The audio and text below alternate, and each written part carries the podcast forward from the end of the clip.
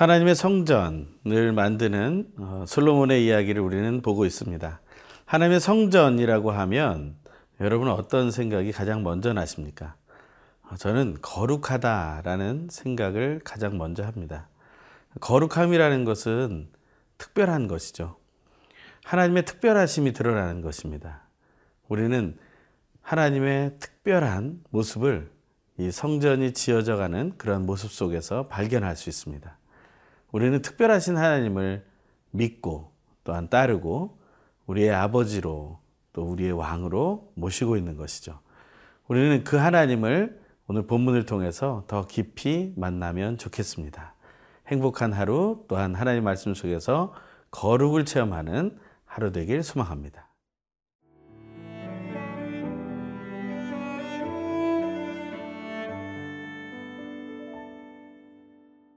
역대하 3장 1절에서 17절 말씀입니다.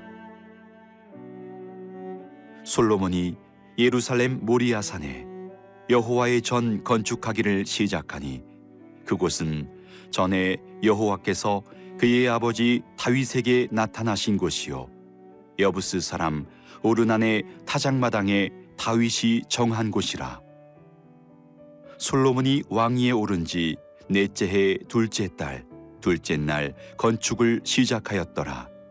솔로몬이 하나님의 전을 위하여 놓은 지대는 이러하니 옛날에 쓰던 차로 길이가 60 규빗이요 너비가 20 규빗이며 그 성전 앞에 있는 낭실의 길이가 성전의 너비와 같이 20 규빗이요 높이가 120 규빗이니 안에는 순금으로 입혔으며 그 대전 천장은 잣나무로 만들고 또 순금으로 입히고 그 위에 종려나무와 사슬 형상을 새겼고 또 보석으로 성전을 꾸며 화려하게 하였으니 그 금은 바루아임 금이며 또 금으로 성전과 그 들보와 문지방과 벽과 문짝에 입히고 벽에 그룹들을 아로 새겼더라.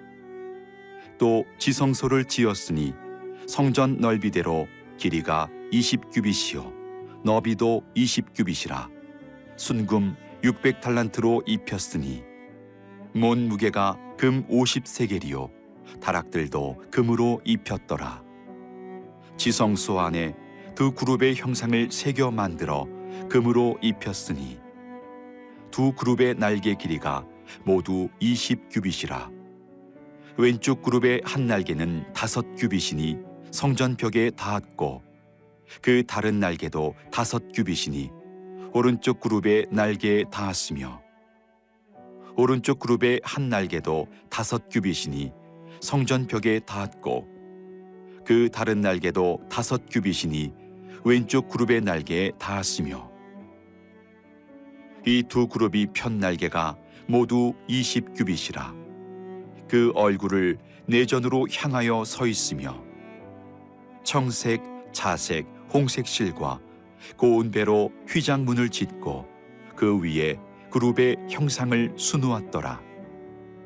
성전 앞에 기둥 둘을 만들었으니 높이가 35 규빗이요 각 기둥 꼭대기의 머리가 다섯 규빗이라 성소같이 사슬을 만들어 그 기둥 머리에 두르고 성류 100개를 만들어 사슬에 달았으며 그 두 기둥을 성전 앞에 세웠으니 왼쪽에 하나요 오른쪽에 하나라 오른쪽 것은 야긴이라 부르고 왼쪽 것은 보아스라 불렀더라 솔로몬이 드디어 하나님의 성전, 하나님의 전을 건축하기 시작합니다. 어, 하나님의 전을 건축하는데 가장 중요한 것이 무엇입니까? 어디에 그것을 짓는가 하는 것이죠. 그것에 대해서 오늘 본문 1절에서 이렇게 말하고 있습니다. 솔로몬이 예루살렘 모리아 산에 여호와의 전 건축하기를 시작하니 그곳은 전에 여호와께서 그의 아버지 다윗에게 나타나신 곳이요 여부스 사람 오르난의 타장 마당에 다윗이 정한 곳이라. 어, 솔로몬이 하나님의 성전을 짓지만 그것은 이미 다윗 때부터 정해져 있는 것입니다. 그 자리가 정해져 있고 그 기구들을 만들어낼 그런 재료들이 정해져 있습니다. 그리고 어떤 사람들이 와서 그것을 도울 수 있는가 하는 것들도 다 정해져 있습니다. 하나님은 다윗을 통해 이 모든 것을 준비하셨고 솔로몬을 통해 세워 가십니다. 하나님 전이 세워진 자리 예루살렘 모리아산이라고 말하고 있습니다. 모리아산이라는 것을 들으면 우리는 어떤 생각이 납니까? 창세기 22장의 말씀이 떠오릅니다.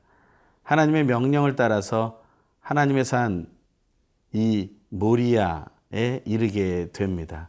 아브라함은 이삭을 데리고 산으로 올라가게 되고 하나님의 명령을 따라서 아브라함은 이삭을 칼을 들어 죽이려고 하죠. 바로 그 아들 이삭이 제물이었기 때문입니다. 아버지가 아들에게 칼을 든 자리, 바로 그 자리에 하나님의 전이 서게 된다라는 것입니다.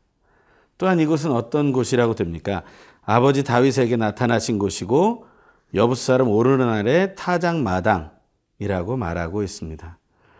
어, 역대상 21장에 보면 바로 다윗이 하나님 앞에 이 모습으로 나아갈 때 예루살렘을 공격하기 위해 칼을 빼든 하나님의 멸망의 사자를 보게 됩니다. 이런 무시무시한 일들을 체험하게 된 자리.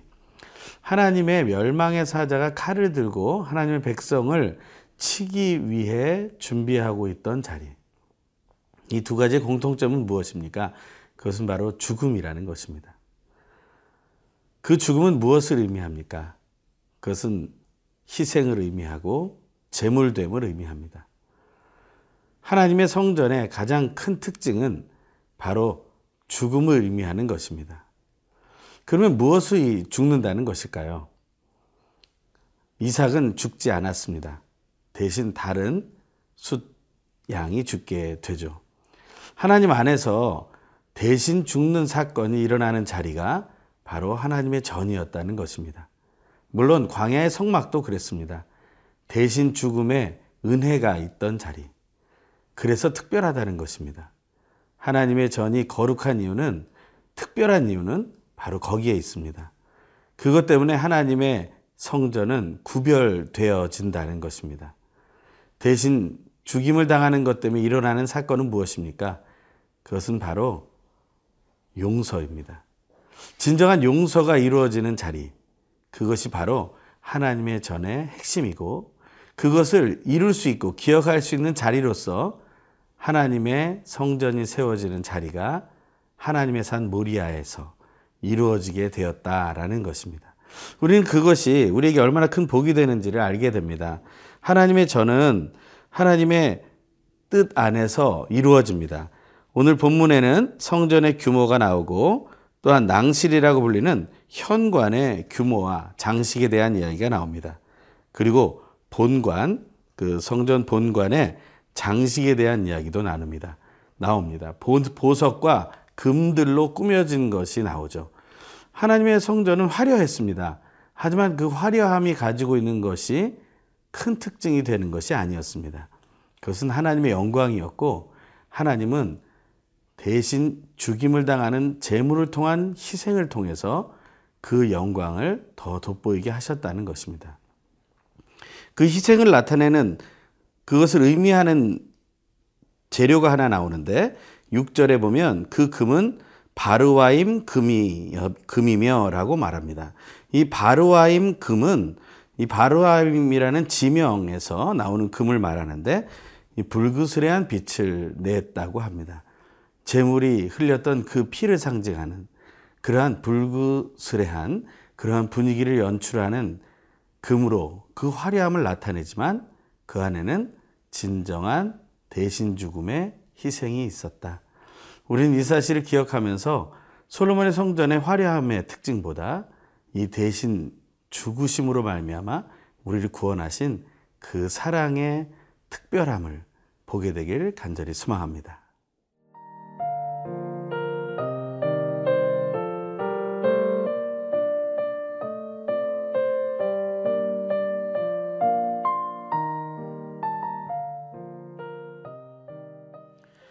하나님의 성전은 지어진 자리로부터 특별하고 거룩했습니다. 그런데 이제는 지성소라는 것에 대해서 말하고 있습니다. 지성소는 무엇입니까? 그것은 말 그대로 지극히 거룩한 자리라는 의미입니다. 하나님께서 얼마나 거룩하신 분이신지 지극히 거룩하시다라고 말하고 있는 것이죠. 어, 지성소에는 특징이 몇 가지 있습니다. 그 첫 번째는 바로 정육면체로 되어 있다는 것이죠. 정육면체로 되어 있다는 것은 꼭 요한계시록에 나오는 하나님의 나라의 그 모습과 흡사합니다.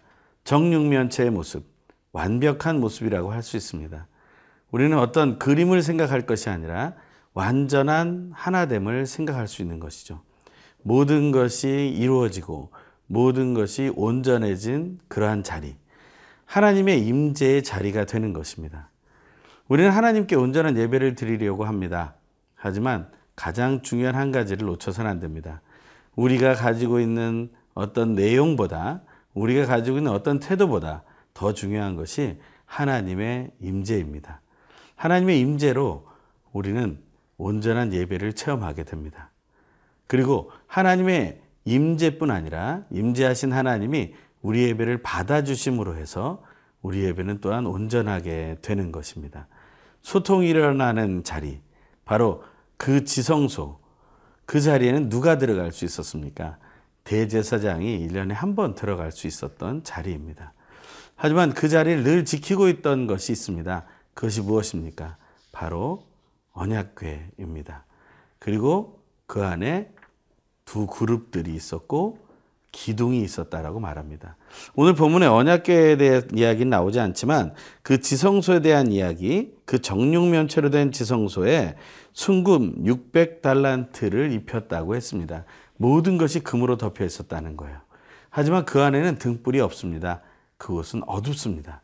하지만 금으로 되었기 때문에 사람들은 그것을 귀하다 여겼을 것입니다. 그 화려함 때문에 그 순금 600달란트라고 하면 금 20에서 23톤이 들었다라는 것입니다. 거대한 금이 사용되었죠. 그러한 금의 가치로 거룩한 것이 아니라 하나님의 임재로 거룩하다는 사실을 기억하게 되길 바랍니다. 또한 10절에 보면 지성소 안에 두 그룹의 형상을 세게 만들어 금으로 입혔으니 라고 말합니다. 두 그룹은 무엇을 얘기합니까? 하나님을 보좌하며 하나님을 찬양하고 하나님의 임재를 드러내는 하늘의 존재들입니다. 하나님의 일꾼들입니다. 하나님께서 그들을 그곳에 두게 하셨다라는 것입니다. 물론 그것은 형상입니다. 하지만 그것이 우상이 될 수는 없습니다. 눈에 보이는 것은 하나님이 아니기 때문에 그렇습니다. 사람들은 그 두 그룹, 금으로 입혀진 그 두 그룹에 또 집중했을지 모르겠습니다. 그것이 또한 우상으로 섬겨졌을지도 모르겠습니다. 하지만 하나님이 원하시는 것은 그것이 아닙니다. 하나님의 임재를 상징하는 그 두 도구로서의 모습을 우리는 기억해야 된다는 것입니다. 또 오늘 본문에는 무엇이 나옵니까? 어, 저희가 17절의 말씀이 있겠습니다. 그 두 기둥을 성전 앞에 세웠으니 왼쪽에 하나요 오른쪽에 하나라 오른쪽 것은 야긴이라 부르고 왼쪽 것은 보아스라 불렀더라. 야긴과 보아스라는 성전의 두 기둥. 야긴은 그가 세울 것이라는 뜻을 가지고 있고 보아스는 그에게 능력이 있다라는 뜻을 가지고 있습니다. 하나님은 하나님이 행하신다는 것을 드러내고 싶으신 것입니다. 모든 일을 행하시는 분이 하나님시라는 사실을 인정하는 자리, 바로 그것이 지극히 거룩한 자리가 됩니다. 우리가 일상 속에서 지성소를 체험할 수 있는 방법은 바로 그것입니다. 우리가 홍해가 갈라질 때 그 사건을 기억할 수 있겠습니까? 그때 하나님 뭐라고 말씀하십니까? 너희는 가만히 있어라. 내가 행하는 것을 보아라. 거룩하고 가장 거룩한 자리로 만들 수 있는 비결은 하나님께서 하실 수 있다고 인정하는 것을 말하는 것입니다. 우리는 그 사실을 기억하며 또 오늘 하루 우리가 하나님 앞에서 얼마나 거룩한 삶을 체험하고 있는지를 우리가 알게 되기를 소망합니다. 함께 기도하겠습니다. 하나님 감사를 드립니다. 거룩하시고 지극히 거룩하신 하나님, 그 하나님이 임재하셔서 나를 다스리시고 우리를 다스리시니 감사합니다. 오직 하나님께서만 모든 일을 행할 수 있음을 선포할 때 내가 있는 이 자리가 거룩하고 지극히 거룩한 자리가 될 수 있음을 확신하며 특별하신 하나님을 체험하는 하루가 되게 하여 주시옵소서. 감사드리며 놀라우신 예수 그리스도의 이름으로 간절히 기도합니다. 아멘.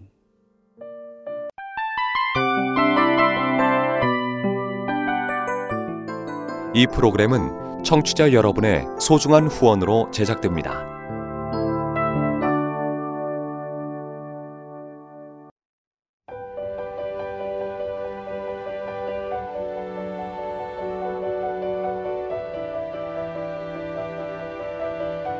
세상에는 수많은 교회들이 있지만 더 깊이 있는 말씀 강해를 찾기 위해 크기로만 교회를 선정하지 않습니다. 보다 좋은 영적 콘텐츠를 더 많이 나누기 위해 방송비를 받지 않습니다. 1년 365일 복음만 전하고 싶어서 우리는 광고를 하지 않습니다. 온누리의 복음을 땅끝까지 CGN TV와 함께 땅끝 선교사가 되주세요.